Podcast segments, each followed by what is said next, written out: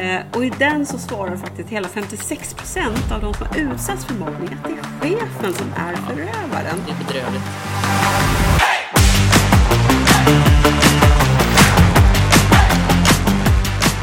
Hej och mycket varmt välkomna ska ni vara till direktionen med Tunholm och Jägerborn. Jag heter Ann-Sofie Tunholm och med mig har jag min partner in crime och poddkompis Malene Jägerborn. Hallå! Men hej, hallå allihopa! Hej Ann-Sofie, vad kul det ska bli! Ännu ett nytt avsnitt! Ja, är du laddad? Absolut! Och jag satt precis och tänkte på all den här återkopplingen som vi får. Alltså det, man blir så varm i hjärtat när man hör att man verkligen gör skillnad för eh, enskilda lyssnare. Eh, Ja. Att hon tar till sig. Och jag tänkte så här när höstmörkret börjar krypa på, för det kommer ju! Eh, ju snöstormarna kommer, då kan man liksom plocka fram den där känslan och så blir man alldeles varm i kroppen. Hur är din Ja. dagsform Ann-Sofie? Det är bara bra tack. Nu är man ju verkligen igång igen och möten börjar bokas in och eh, man kommer tillbaka till verkligheten efter sommaren och, och eh, det börjar komma inbjudningar till event och grejer. Så nu, nu är det ju verkligen som vanligt igen. Ja. Bara att köra. Ja, och ehm, jag måste också säga så här att det är ju få avsnitt som vi har spelat in då jag liksom har känt att pulsen har gått upp rejält och att jag blivit så förbannad som vid researchen för det här avsnittet. För Jajamän! idag, ja, för idag ska vi prata om någonting väldigt viktigt, det vill säga mobbing på arbetsplatsen. Och här finns det ju mycket förfärligheter och obekväma saker att grotta ner sig i.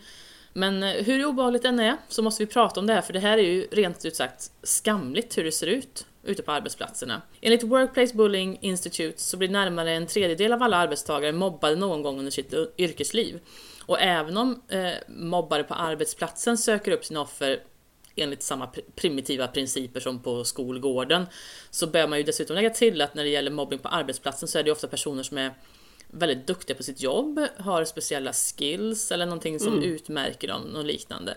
Eh, Det kan bli en, en väldigt nedsättande jargong om de som är högutbildade på arbetsplatsen till exempel. Det kan, eh, ja, de som är akademiker eller experter eller projektledare på arbetsplatsen. Man kan börja skoja om dem och så vidare. Men det kan ju precis lika gärna vara tvärtom. Att det är kontorsanställda som ser ner på hantverkare eller, eller andra praktiska yrken längre ner i hierarkin. Så mobbing kan ju se väldigt olika ut, eller hur Malene? Ja, verkligen. Och det kan vara så många olika saker. Eh, Det kan ju räcka med faktiskt bara elaka ord. Eh, Det kan vara viskningar, det kan vara blickar. eh, Och det kan vara de där sneda skratten, jag brukar kalla dem för det. Det är liksom inte egentligen ärliga, innerliga skratt, utan det är lite snedställda skratt och de är inte så roliga att få ta emot. Nej, Men det kan också vara att man blir alltså, rent utfryst och exkluderad och att man inte får vara med Mm. på arbetsplatsen. Och, och man kanske inte blir inbjuden till fikapausen till exempel eller får gå med till lunchen. Mm. Eh, och det är också mobbning om man sprider rykten eller att lägga upp kränkande bilder på nätet. Mm. Eh, och, och det är också att säga och skriva elaka saker för att någon klär sig på ett visst sätt. Det är också, eller har en viss funktionsvariation. Det är också mobbning. Mm. Och det, det viktiga att ta hänsyn till här det är ju att det är den som är utsatt för mobbning som avgör om det är mobbning eller inte. Det är alltså inte mobbaren som avgör detta. Mm. Och, och ibland så förstår man ju inte, förstår ju inte mobbarna hur elakt det är. Nej, och de precis. kanske, ja, precis. De kanske bara tycker att det är ett bråk eller eh, och de som mobbar skyller ifrån sig och säger att "Nej, men jag skojade ju bara och det får man väl tåla lite så. Men det är mobbning om någon mår dåligt av det och om det händer upprepat, alltså flera gånger mot samma person. Och som sagt, det är mobbning om någon tycker att det är det. Det är alltså inte mobbaren som beslutar det hela, om det är mobbning eller inte. Nej, alltså jag håller helt med. Det är ju den som mår dåligt av en viss jargong eller vissa beteenden som avgör om det är mobbing eller inte. Och, och det, det värsta är väl ändå när någon säger något lite halvtyket i ett sammanhang och, och så väljer man att ifrågasätta det. Då viftas det liksom bort som du var inne på med "Ja, Men herregud, vi skämtar ju bara, kom igen Ja. nu liksom. Sådär. Och där man liksom faktiskt lägger över skulden på den som man precis har häcklat. Och det kan ju göra en helt galen när folk beter sig så här. Eller när någon säger på ett lite nedlåtande sätt att eh, du ska alltid krångla till det, eller måste du alltid ändra på saker? Alltså återkommande hela tiden. När, när en person kommer med idéer eller kanske vill undvika framtida problem genom att ta upp brister och, och såna här saker. Eller kanske den här klassikern. Ja, du måste förstå att de andra känner sig underlägsna eller utpekade eller blir illa till mods mm. när du tar upp det här. När det är någonting väldigt grundläggande man tar upp som påverkar det dagliga arbetet och som absolut inte är laddat på något sätt. Men, men man trycks, ens åsikter trycks undan fast de egentligen har en naturlig del av verksamheten egentligen. Det tycker jag också är väldigt så här, ful, så här, smyg tryckning på men vad ska man säga, inte smygmobbing låter det hårt kanske, men det, är lite fult smyg, eh, att man trycker Ja, det är ju en form också. av mobbning givetvis, ja. som den, den som får ta emot det upplever det. Ja, så är det ju. Mm. Men, men Malena, jag skulle också vilja utmana lite grann i det här ämnet också, mm. eh, i hjältens namn. Eh, idag blir ju så många människor kränkta för precis allting. Mm. Det, finns ju, det finns ju ganska många personer där ute som känner lite för mycket.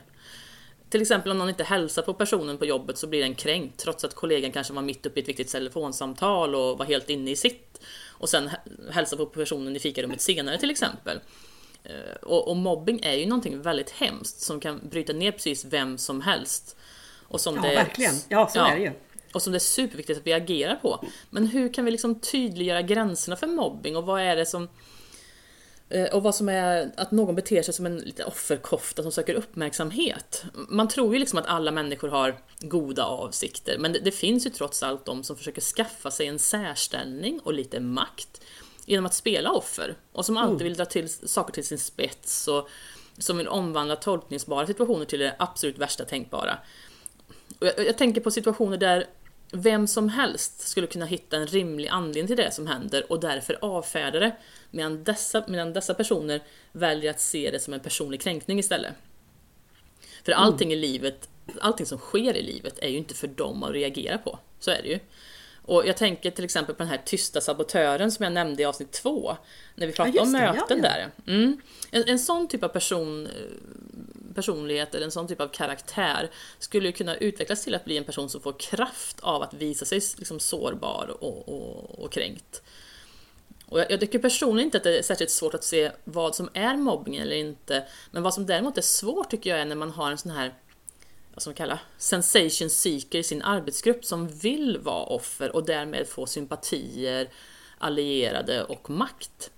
Och det kan vara så svårt att tala en sån person till rätta då de till varje pris vill naturligtvis dölja sina e- egentliga avsnitter, äh, avsikter och blir ännu mer beslutsamma om den orättvisa behandling som de får utstå. Och de skuldbelägger gärna dig som chef för det här också. Och det ska väl sägas också att den här typen av person finns inte i varje arbetsgrupp, men jag tycker att karaktären är intressant att lyfta för den kan vara knivig att komma till rätta med. Den här liksom personens beteende kan ju skapa onödig oro i gruppen. Ja, den lättkränkte eller sympatisökande offerkoftan, det kan verkligen gå på nerverna. Mm. Och det här är ju en balansgång som i alla mellanmänskliga interaktioner. Eller hur? Ja det, ja, det är ju så. Ja, jag, jag vill i alla fall bara lyfta den här karaktären när vi pratar om att man själv gör bedömningen att det, det finns ju de som missbrukar det också. Eh, och de allra flesta människor är ju någorlunda vettiga och kan se att de kanske uttryckte sig lite klumpigt och att den där repliken kanske föll lite illa. Att man inser att att man kanske var lite extra mottaglig just idag för att något annat hade hänt i ens liv och, och, och kan då när man väl går igenom situationen förstå att ja, det här blir lite tokigt och det var inte illa ment och man ber om ursäkt och så är saken utagerad för båda parterna. Eh, men det är ju inte de medarbetarna som är svåra att hantera utan, som chef, utan det är ju det är den andra typen som är lite mer svår att hantera. Så de är lite mer intressanta att prata om kan jag tycka också. Ja, ja så är det. Låt oss titta lite närmare på den eh, allvarliga sidan av eh, mobbning, den brottsliga sidan av mobbningen. Mm. Och här är det ju verkligen saker som man behöver ha, ha koll på helt enkelt. Ehm, för det är ju ett brott mot lagen om det här förekommer. Ja. Och till exempel att slå någon, att trakassera eller att hota någon, det är brottsligt. Mm. Ehm, och eh, som jag nämnde tidigare, då, att sprida kränkande bilder är, mm. eller att fotografera och filma någon i, i, i, speciella situationer. Till exempel man sitter på toaletten eller man duschar eller i omklädningsrummet. Om man inte har fått tillåtelse, då är det ett brott att eh, sprida den här typen av bilder. Mm. Eller att eh, diskriminera någon, det vill säga att behandla någon illa på grund av exempelvis personens kön eller religion och så vidare. Även det är lagbrott. Och samma ja. lagar gäller i samhället i övrigt, som gäller i samhället i övrigt, det gäller ju också på nätet. Eh, man får helt enkelt inte kränka eller diskriminera någon annan människa, varken på nätet eller utanför nätet. Och, och grejen är att mobbing försvinner ju inte av sig själv, tvärtom. Och ju längre man väntar med att göra något, desto allvarligare blir konsekvenserna. Ja, precis så är det. Och det låter nästan, det låter nästan fånigt när man, när, när man berättar de här sakerna. Man får inte slå någon, man får inte trakassera någon. Det låter ju fånigt när man tar upp det, men lik förbannat så, så händer ju det här ute på arbetsplatsen. Absolut, visst gör det alltså det. det ja, förekommer ju eh, trakasserier och sådana här saker också. Så att, så att, eh, och, och, som du är inne på också, nätet har ju onekligen ökat riskerna för eh, oönskad exponering rejält. Eh, och det kan vara lite olika vad man anser är kränkande. kanske inte vill att någon ska sprida bilder på en själv när man är ute på, på fester och, och, och har det roligt och partajar kanske inte man vill att kollegorna ska lägga ut det på nätet till exempel. Det har vi ju ett färskt exempel på på Finlands eh, premiärminister som har eh, varit ute och partajat. Liksom. Det, så det, det, det, nätet har ju en hel del, har ju ökat riskerna en hel, en hel del för det här. Ja visst, det, har ökat, det ökar omfattningen på, på, på spridningen kolossalt ja. mycket, absolut. Eh, och arbetsgivaren har ju då ansvar. Självklart så har arbetsgivaren stort ansvar i, det här, i den här rollen och det omfattar alla anställda på arbetsplatsen, inklusive chefer men även också inhyrd personal. Och det som arbetsgivaren då är skyldig att göra det är att klargöra en policy, att mm. kränkande särbehandling inte accepteras, alltså det är nolltolerans. Och framförallt hur hanteringen av anmälan går till. Det ska vara lätt för en anställd att veta eller inhyrd personal veta hur man ska bete sig om det förekommer. Och policyn ska vara känd också givetvis bland samtliga medarbetare och eh, tillfällig personal, inhyrd personal. Mm. Sen har också arbetsgivaren en skyldighet att systematiskt undersöka, åtgärda och följa upp arbetsförhållanden. Eh, och organisation och arbetsmiljö enligt eh, systematisk arbetsmiljöarbete och framförallt OSA, organisatorisk och social arbetsmiljö. Mm. Men därutöver så har också arbetsgivaren skyldighet att utreda och åtgärda situationen om någon upplever sig utsatt för kränkning. Just det, det där kan det ju kanske brista lite ibland. Mm. Det kan man sannerligen säga att det gör. Eh, och just det här att arbeta systematiskt och tala öppet och tydliggöra vad som är acceptabelt eller inte, det är så viktigt. Ja. Och jag satt nyligen i samtal med en nära vän som berättade för mig om en situation i ett bolag där hen arbetar. Mm. Eh, det är ungefär 2000 anställda, så det är inget litet bolag. Mm. Och bolaget hade stora problem med mobbing och trakasserier för några år sedan. Eh, men då la också ledningen om kursen. Alltså det, de började göra precis det här. De började vara väldigt tydliga med att det är nolltolerans mot mobbning. De tog hand om situationer som uppkom, var väldigt tydliga. Mm. Kommunicerade regelbundet. Att, och det här var liksom alltid närvarande i dialogen. Så fort någon kom in i onboarding, så, alltså nyanställd, då var det här mm. närvarande redan där. Okay. Mm. Och, och, det här, och man har också förflyttat vissa enskilda individer som hade felaktiga beteenden. Mm. Och på det hela så har nu arbetsmiljön förbättrats betydligt och det har blivit mycket lugnare. Så att eh, det, det går verkligen att ändra en sån här svår situation också. Gud vad, vad skönt att höra, för det, det är oftare lättare sagt än gjort eh, att göra de här förändringarna. Så det, det, är väldigt roligt att höra om ett bolag som lyckas vända kulturen. Att, att vända en kultur, det tar oftast väldigt lång tid och, och, och kräver att man är jäkligt konsekvent. Och, och, ibland att en del nyckelpersoner faktiskt slutar också. Eh, ja, både i ledning eller de som är inblandade i i, i den här konflikten eller den här som är grundare av den här dåliga kulturen så att säga. Så att det är jättekul att höra eh, Ja, verkligen. Jag blev så glad. Jag blev verkligen glad ja, långt in i själen att höra det här. Och det handlar inte om att omplacera den som är utsatt, för det är ju Nej. också någonting som man gör och det är ju helt fel signaler. Ja, det ja. handlar ju om att tydliggöra de felaktiga beteenden hos de som använder den här typen av alltså mobbar. Mm. Eh, det är ju det som är så viktigt att, eh, att, eh, ta tag i. Så det är då först det blir tydligt vad som är mm. accepterat eller inte accepterat. Om vi tittar då lite grann på förhållanden i verksamheten som, som är viktiga att uppmärksamma. Alltså vad det är som kan leda till att överhuvudtaget, för du nämnde just det här ordet kultur och det är ju så viktigt i det här sammanhanget.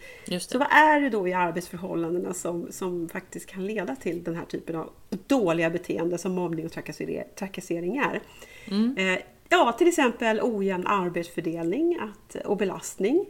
Eh, det är någonting som definitivt kan trigga. Det kan vara så att någon enskild medarbetare tycker att eh, den har betydligt mer arbetsuppgifter än någon annan ja, som egentligen har samma det. arbete. Mm. Eh, och det, det kan ju trigga.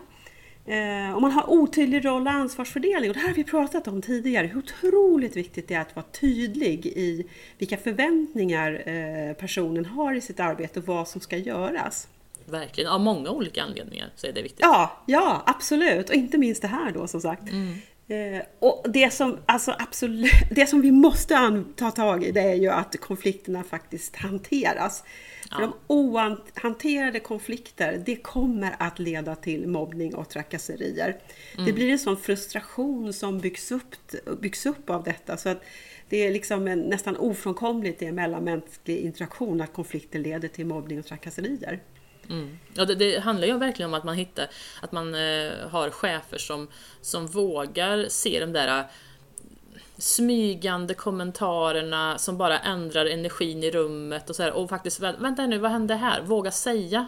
Stanna mötet och säga, vänta, vad hände här nu? Nu lät det som att du utsatte den här personen för någonting, eller det lät som att det fick, fick det låta som att det var den här personens fel. Alltså att man vågar ställa frågan, så kanske om det är ett missförstånd, att man bara, aha, nej okej, vad, förlåt, då missförstod jag, men vad bra, då har vi rätt ut det liksom. Ehm, att man har chefer som vågar göra de här små avbrotten när någonting lite suspekt rör sig i rummet. Ja, absolut, det är så rätt eh, Ann-Sofie. Därför att eh, det, det, det är ju ofta små saker som växer, eskalerar. Och kan man känna av de där små signalerna från början så kan Ja. man ju oskadliggöra situationen så snabbt. Eh, Och, vara, och då blir det också väldigt tydligt vad som är accepterat och inte accepterat. Eh, Och, och just det här att chefen tar tag i situationer, det har också koppling till nästa situation som, som kan leda till mobbning. Och det är en icke närvarande chef, alltså en icke mentalt närvarande chef. Eh, och då kommer vi in på det som brukar benämnas som låt gå-ledarskap. Och det anses ju faktiskt värre till och med än att när chefen är där för mycket och petar, alltså mikromanagerande. Ja. Eh, och det kommer också kunna leda just till mobbning och trakasserier.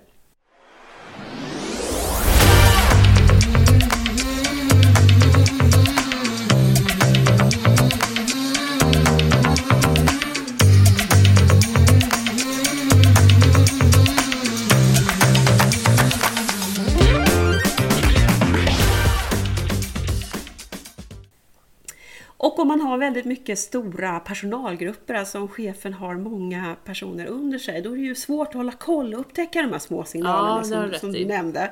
Alltså det blir liksom väldigt knepigt att hålla liksom den här, vara vä- väldigt närvarande i sitt ledarskap om man har stora personalgrupper. Och då är det också lätt att det bildas subgrupper i, i teamen. Och informella ledare och eh, alltså informella ledare kan ju vara bra eh, att, att man bidrar positivt till kulturen, verkligen. Men när kulturen är dålig och eh, då, då kan det bli ännu mera polarisering just med informella ledare. Så det här är ju också någonting som kan leda till svåra situationer med mobbning och trakasserier. Ja, och subgrupper kan ju bildas naturligt på något sätt utan att det är liksom illa ment. Men det blir laddningar mot de som inte får vara med i den där subgruppen. Så att, eh, ja, absolut. Och sen eh, sist men inte minst då alla typer av förändringsprocesser. För är det någonting människan inte tycker om så är det förändring, alltså påtvingad förändring. Eh, Och ändrade arbetssätt, nya arbetsuppgifter. Det, det, och det kommer också att trigga eh, dåliga beteenden. Eh, Och sen då de riktigt ansträngande sakerna som neddragningar och med anställningsotrygghet och så. Det är också någonting som verkligen triggar våra dåliga beteenden och skjutsar fart på mobbning och trakasserier. Ja, verkligen. Du tar ju upp så många intressanta risker här som, som vi ser i vardagen som kan medföra mobbing. Att, att, eller att det får fäste eller liksom frodas i, i en verksamhet. Och, men en sak som jag, jag vet att många känner igen sig i, det är ju just det här att när en, eh, en kollega slutar så får personen ta över vissa eller kanske alla arbetsuppgifter som kollegan hade och sen när den nya personen är på plats så tar den av, av olika anledningar kanske över de flesta uppgifter men, men vissa tråkiga eller tidsödande eller andra besvärliga uppgifter blir man liksom fast med. Eh, och, och chefen kanske till och med säger att ja, men den nyanställde är så ny, kan inte du fortsätta ta hand om de här arbetsuppgifterna tills han eller hon är varm i kläderna? Och, men, men på något magiskt vis så blir man aldrig av med de här arbetsuppgifterna. Det, det slutar och börjar folk hela tiden och man ärver uppgifter av och till och som helt plötsligt blir en del av din arbetsroll. Och ingen av de andra kollegorna i samma roll eller på samma linje får dessa extra uppgifter utan det blir ofta tyvärr personerna som är effektiva, som är lojala och som gör ett bra jobb som hamnar i de här situationerna. Ja, Eller Ja. hur? Ja. Och, och om man påtalar dilemmat för sin chef gång på gång och bara känner att man hamnar mer och mer på shitlist nästan hos chefen, ja då luktar det ju faktiskt mobbing i form av ojämn Mm. arbetsfördelning. För du har ju helt plötsligt en helt annan arbetsroll än den du signar upp för, men du får bara skit om du påpekar det. Så där sitter man ju i en ful eh, rävsax kan jag tycka. Ja, så sant. Och, alltså just det här när det blir, eh, jobb, det blir jobbiga situationer när, när rollerna är otydliga och som du sa arbetsfördelningen för medarbetarna är otydliga. Eh, och det kan ju också vara, faktiskt vara lika, lika väl chefen som hamnar i det här läget. Ja, Eh, det behöver inte vara medarbetare men också chefer utsätts ju givetvis för det här. ja. Eh, och låt oss titta lite närmare på det omfattande problemet med mobbningen på arbetsplatsen. Eh, och, och jag kan ju säga att jag, jag häpnade, eller jag förfasades ska jag säga, när jag började titta lite närmare på vad det är för siffror vi pratar om. Håll i dig nu Ann-Sofie, för det här var inte roligt. Nej, det här är den svenska undersökningen va? Visst var det så? Mm. ja, precis. Och varje dag så utsätts 100 000 människor för mobbning på sina arbetsplatser. Varje, Varje dag. dag. Ja. Eh, Och tidigare så har man mest sett chefer som mobbare men eh, ny forskning vid Karolinska institutet visar att även chefer blir mobbade. Mm. Eh, Och forskning visar också tydligt samband mellan mobbning och, mellan mobbning och psykisk ohälsa. Eh, Och mobbningen upphör vanligen genom att de som är utsatta får aktivt stöd från någon på arbetsplatsen eller genom utköp eller genom att den mobbade säger upp sig. Och hur illa är inte det om det är den som är utsatt som måste hitta en utväg och lämna arbetsplatsen? Ja, det funkar ju likadant på skolor i stort sett också. Ja. Det är likadant på arbetsplatsen också. Det, det, det säger väl verkligen hur dåliga vi är på att ta konflikter och lösa den här typen av situationer om det är så många som går vidare för att man känner att man inte kan jobba kvar eller att man blir utköpt och sådär. Om det måste gå så illa och så långt så att man blir utköpt eller att man måste komma till en överenskommelse med någon. Det, det, det är jättesorgligt att det är så. Men jag tycker att det är viktigt att du tar upp att även chefer kan bli mobbade. För det, det handlar ju om mellanmänskliga relationer, inte vilken roll man har. Ehm, Visst är det och, så. Ja, och på en del arbetsplatser så kan det ju vara så att du som ny medarbetare inte ens får komma in i gruppen och in i gänget om du inte är kritisk mot ledningen eller häcklar chefen öppet. Det kan ju finnas sådana kulturer och det är ju katastrof. Absolut. Ja, det gör det. Ja, ja, ja. Och, och, och vad gör inte det med effektiviteten och leveransen och till slut även med vinstmarginalen? Så att en, en, en- och en medarbetare som är så öppet kritisk till ledningen eller individer eller avdelningar, de kan ju knappast prestera sitt yttersta varje dag. Eller hur? De har ju redan bestämt sig för att chefens beslut inte kommer funka i praktiken. Eh, att Nisse bara sölar och låter mig få arbeta mer, eller att de på ekonomi, de är så högfärdiga så de kan man inte prata med, eller att alla på golvet är idioter ändå, eller ja, du vet, det kan ju vara sån här hemsk jargong. Eh, men det är klart, är chefen en del av problemet så, ja då är det ju svårt att vända på det hela. Så är det ju. Så är det och eh, chefer är också överrepresenterade som mobbare. Eh, enligt statistik från Arbetsmiljöverket så står chefer för drygt hälften av den kränkande särbehandlingen i arbetslivet. Eh, och siffran bekräftas också av Novus undersökning om mobbning som eh, har publicerats i Chef och karriär. Eh, och i den så svarar faktiskt hela 56% av de som har utsatts för mobbning att det är chefen som är förövaren. Det är bedrövligt. Ja, det är ju, det är, ja man, blir förfa- man blir verkligen förfasad. Eh, Christina Björklund, docent i eko, ekonom och psykologi vid Karolinska institutet, hon har, läst, eh, hon har eh, ansvarat för forskning just om inriktning på mobbningen. Eh, och då kan man ju fråga sig, är det värre att bli mobbad av en chef av en kollega?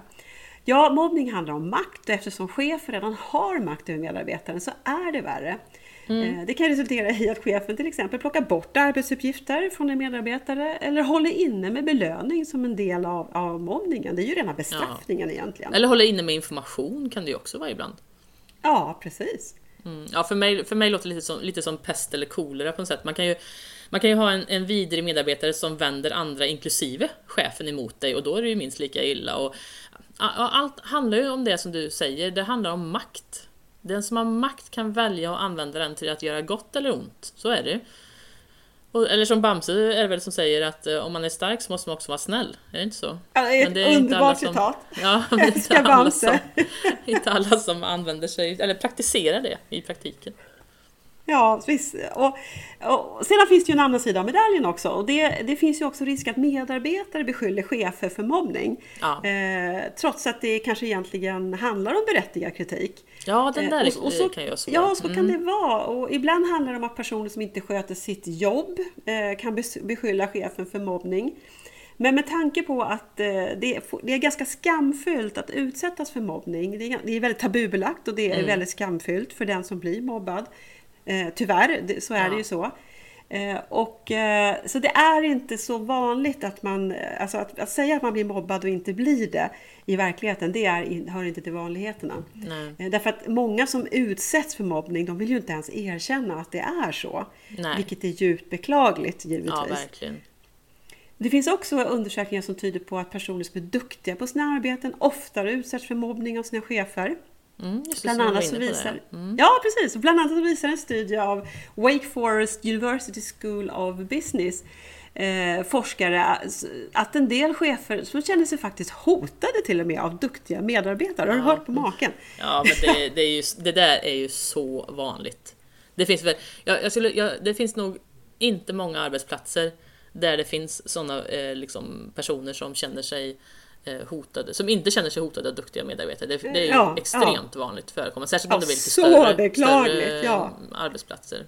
Ja, Absolut. och så utsätts dessa duktiga personer då för, för mobbning av sin chef. Det är ju, ja, det är ju fruktansvärt. Mm. Och den som är mobbad då får ofta rådet att prata med sin chef. Eh, om chefen då är förövaren, som vi har ja. konstaterat är ganska vanligt, Eh, så får man vända sig till chefens chef eller till facket. Och det är väldigt svårt att, förstå, att få omgivningen att förstå vad det är man faktiskt blir utsatt för. Ja. Därför, ja, för mobbarna de är oftast skickliga på att behandla olika personer olika. Så att mm. en annan person kanske inte känner igen sig i den här beskrivningen Nej. av hur person X beter sig. Eh, och mobbade, en mobbande chef går, eh, ger oftast väldigt bra intryck också. Mm. Eh, och om det som skulle vara likadana mot alla, alltså om mobbarna skulle vara likadana mot alla, då skulle det framgå väldigt tydligt hur, mm. vad personen gör. Ja, precis. Men, och många kanske men det gör att, de inte. Ja, och de som är i good standing med sin chef, de har ju kanske mindre anledning att misstro chefen och fast den chefen kanske blir jätteilla mot någon annan medarbetare. Så kan det ju verkligen vara. Men ja. då är det svårt att få med sig liksom det här. Då står man ensam. Ja, så det är ett väldigt manipulativt beteende som, som ja. Eh, mobbarna behöver att använda för att liksom klara sig. Eh, men om en arbetsplats tar tag i problemet i tid så finns det ju verkligen möjlighet att förhindra mobbning. Eh, och Kristina Björklund, då, den här forskaren som ägnat sig mycket åt eh, forskning på mobbning, hon, eh, hon, hon ger rådet, och nu citerar jag vad, vad hon säger. Mm. Mm. Ta hjälp av facket och sluta med ett rejält avgångsvederlag. Jag vet att många blir provocerade av att jag råder folk att sluta. De tycker att det är orättvist att den som mobbar får stanna, men risken med att stanna är så stor. I värsta fall så kan det knäcka personen för livet. Ja. Vad säger du om det? Ja, jag tror faktiskt att hon har en poäng där, den där Björklund. Eh, för jag, jag, jag, jag, tycker att eh, det är stor skillnad också om mobbningen är en del av kulturen som är dålig och i sig innebär en ständig risk för nya attacker när man väl har avvärjt den. Så dyker det genast upp en ny. Och jag kan förstå att det ses som provocerande av, av vissa personer för att man tror att rättvisa alltid ska råda, men det gör inte det. Livet mm. är inte en rättvis väg mot framgång på något sätt. Och det, mm. det finns mm. eh, dåliga eh, verksamheter, det finns dåliga medarbetare eller chefer. Och eh, till viss del kan ju påverka det här men i vissa fall så då, eh, då finns det faktiskt inget, det, det, bästa valet är faktiskt att lämna då. Jag håller med om det. Mm. Ehm, och, och förhandla så bra man kan. Och, eh, men lite beroende på situation och grad av mobbing så skulle man kunna vända på steken också. Jag har haft några sådana exempel där man med rätt coachning och rådgivning kan göra mobbarens vapen obrukbart. För det handlar ju faktiskt om det, att manipulera mm. tillbaka mm. in a good way. Men det kräver att man står upp för sig själv och att man inser att människor är människor och att även mobbaren har svagheter. Och då menar jag liksom inte att man ska ge tillbaka med samma mynt, utan man blir bättre på att försvara sig själv istället och göra ens försvar ogenomträngligt så att mobbaren tröttnar eller inser att det inte är lönt att ge sig på dig och letar istället upp ett enklare eh, offer. För det är ju så de funkar. Mobbare är ju i grunden svaga människor som får sin kraft och energi av att trycka till eller förgöra andra människor. Så är det. Ja, absolut. Så är det. Mm. Och eh, som du säger, att, att ta hjälp av någon, kanske till och med utifrån, det kan ju faktiskt göra en extremt stor skillnad i ett sånt här läge. Ja, det kan vara bra. För det kan, oftast... Ja, det kan vara bra för att det kan ju också vara så att den här mobbaren, vissa mobbare kan ju faktiskt vara sådana som man kan vända på också. De kanske inte inser att deras bitterhet går ut över andra människor och så också. Det kan ju finnas mm. sådana fall. Mm. Men det finns också många fall där de är precis väldigt medvetna om vad de gör ja. och deras strategi. Och då, behöver, då kan det vara bra också att ha någon med utifrån som hjälper till. Ja, men hälsan måste alltid komma i första hand. Så ja. är det ju. Och det säger något om allvaret i mobbning på arbetsplatsen när till och med en forskare råder den som är mobbad att sluta för att hälsoriskerna i att vara kvar är för stora. Eh, men det finns också ett ännu allvarligare problem, en allvarligare konsekvens av det här. Mm. Eh, och nu blir det ju riktigt tråkigt att ta del av, av statistiken. Eh, vi vet att mellan 40 till 50 000 depressionsfall per år är kopplade till mobbning, ja. vuxenmobbning. Eh, det kan gå så långt när maktlösheten och uppgivenheten blir så stor att man hamnar i ett tankemönster, det liksom inte finns någon väg ut, mm. Eh, så kan det få väldigt tragiska konsekvenser. Eh, och forskning på 80-talet gav slutsatsen att mellan 100 till 300 personer per år begår självmord på grund av mobbning i sitt arbete. Oj, eh, ja. Och den forskningen har ifrågasatts lite grann på senare tid. Mm. Eh, Stefan Blomberg till exempel på arbets och miljömedicin vid Linköpings universitet forskar väldigt mycket om arbetsmiljö med fokus på just psykisk hälsa, eller mm. psykisk ohälsa framförallt, mm. Eh, som beror på stress och utsatthet på grund av mobbning. Och han säger så här, citat, men låt oss vara försiktiga och säga att det är hälften, det mm. vill säga 50 som tar livet av sig varje år på grund av mobbning. Det är lika många som dödliga arbetsplatsolyckor per år.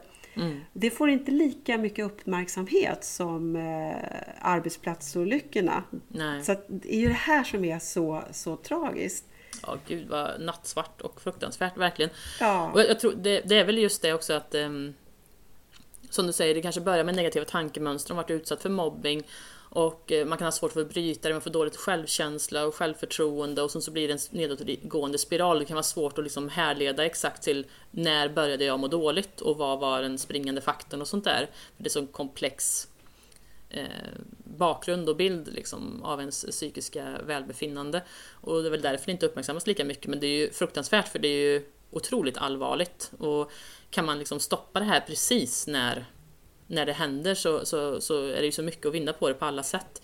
Och jag kan bli så arg på att liksom människor, vuxna människor, kan utsätta andra människor för sådana saker på en arbetsplats. Att man liksom leds djupare och djupare in i depression och till slut blir så förtvivlad att man inte ser en annan utväg. Det är, det är bara helt fruktansvärt. Jag, jag måste säga att det ger mig ärligt talat jävligt förbannad att det finns människor som ser det här mm, varje dag på Balin. 100 000 pers varje dag. Det är någon som ser de här människorna och som inte gör ett skit åt det.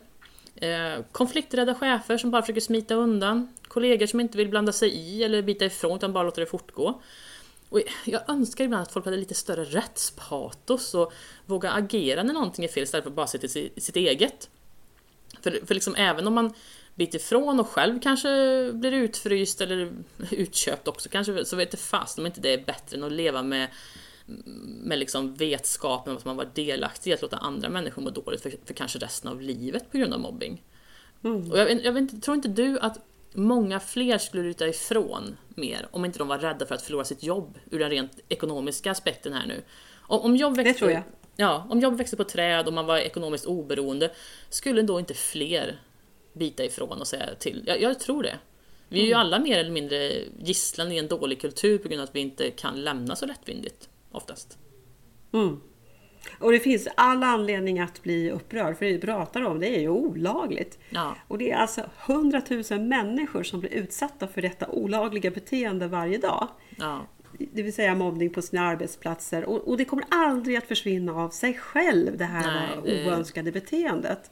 Om vi återkopplar då till vad Stefan Blomberg faktiskt sa, så är det just att de här eh, psykosociala riktigt svåra arbetsplatsincidenterna, de har liksom inte samma prioritet, de har inte samma bärighet Nej. därför att de är inte så synliga. Nej, precis, och jag håller med honom. Det, ja, mm. Eftersom det ofta pågår under lång tid och eh, det syns inte så mycket.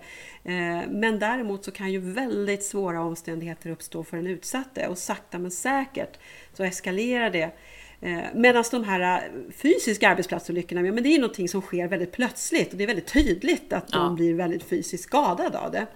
Däremot så kan ju faktiskt båda leda till dödlig utgång i samma omfattning och det här är ju Ja. hisnande eh, att vi inte ägnar mer om, omtanke och omsorg åt att stävja eh, den psykosociala arbetsmiljön. Och Det, var ju som det, här mest- Orange, ja. det var ju som det här företaget Orange som vi pratade om som hade en sån fruktansvärd kultur. Det var massor med folk som hade, sagt, som hade tagit livet av sig på Ja. arbetsplatsen nu. Kommer du ihåg det? Jag kommer inte ihåg vilket avsnitt det var. Men, eh, jo, rad det var dåliga då- ledare, ja. Dåliga ledare, ja precis. Den Ja. var det. Så är ni intresserade av att lyssna på det så kan ni göra det där. För det var ju verkligen ett sånt, en sån arbetsplats. Precis, och, och det allra, alltså det mest tragiska som jag sa då, det är ju just att det är nolltolerans enligt arbetsmiljölagen. Eh, och så det är ju verksamheten som systematiskt faktiskt bryter mot lagen och, och framförallt så är man väldigt dåligt rustad för att hantera och förebygga mobbning.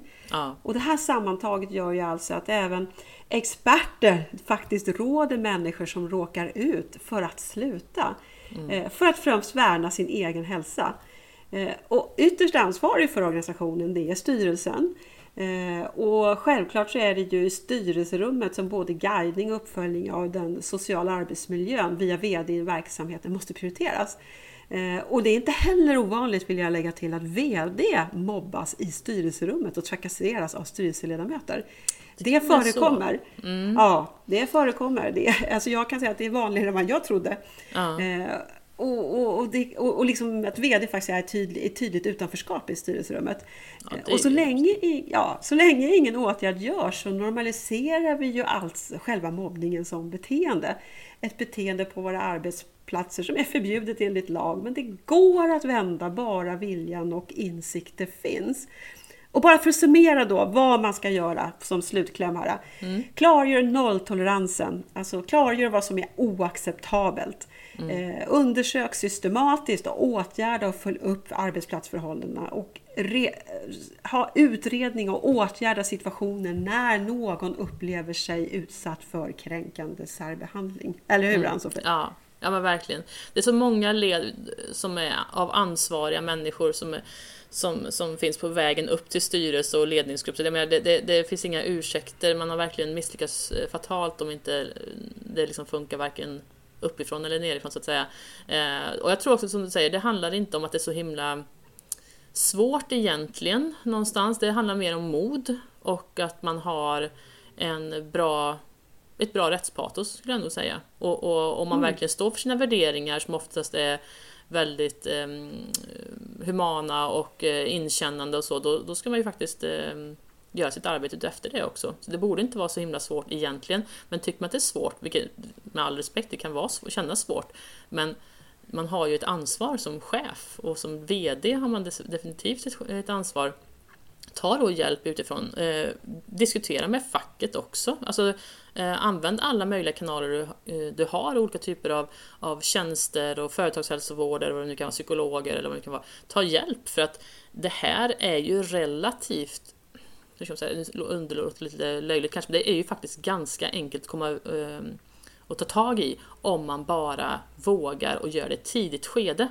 Men om man låter det växa och det blir en jargong som blir naturlig för alla och alla bara börjar anpassa sig efter den jargongen, då blir det helt plötsligt väldigt mycket svårare. Och, och säga att det vi har skämtat om nu i, i 15 års tid, det är inte okej längre, nu ska vi bryta det här. Men man måste ju göra det. Att, Ja, eh, det handlar, ju, det handlar ju om mod att eh, ta tag i det och vilja att följa lagen skulle jag vilja Ja. säga. Verkligen. Så Ja. där var vi väl klara med dagens avsnitt. Ska vi eh, tacka Ja. för oss då Ann-Sofie? Ja, tungt avsnitt men det är viktigt att vi Ja. lyfter de här frågorna och eh, ni får jättegärna höra av, oss, eh, höra av er till oss eh, om ni har liksom reflektioner kring det här avsnittet eller så. Och, och, eh, så, så att, eh, vart, kan de, vart, kan, vart kan de höra av sig? Malene? Ja, de kan höra av sig till direktionenpodden at gmail.com. Där kan man ställa frågor eller komma med tips eller berätta saker och allting behandlas givetvis anonymt om man så önskar. Ja. Eh, och ni kan också hitta alla länkar, för till det här avsnittet är det många länkar. På LinkedIns, eh, där har vi vår egen sida, Ledarpodden Direktionen. Eh, och där kan ni också kommunicera med oss i det forumet. Så eh, på återseende kära lyssnare, vi längtar till nästa avsnitt redan. ja, ha det så gott nu allihopa. Hej då!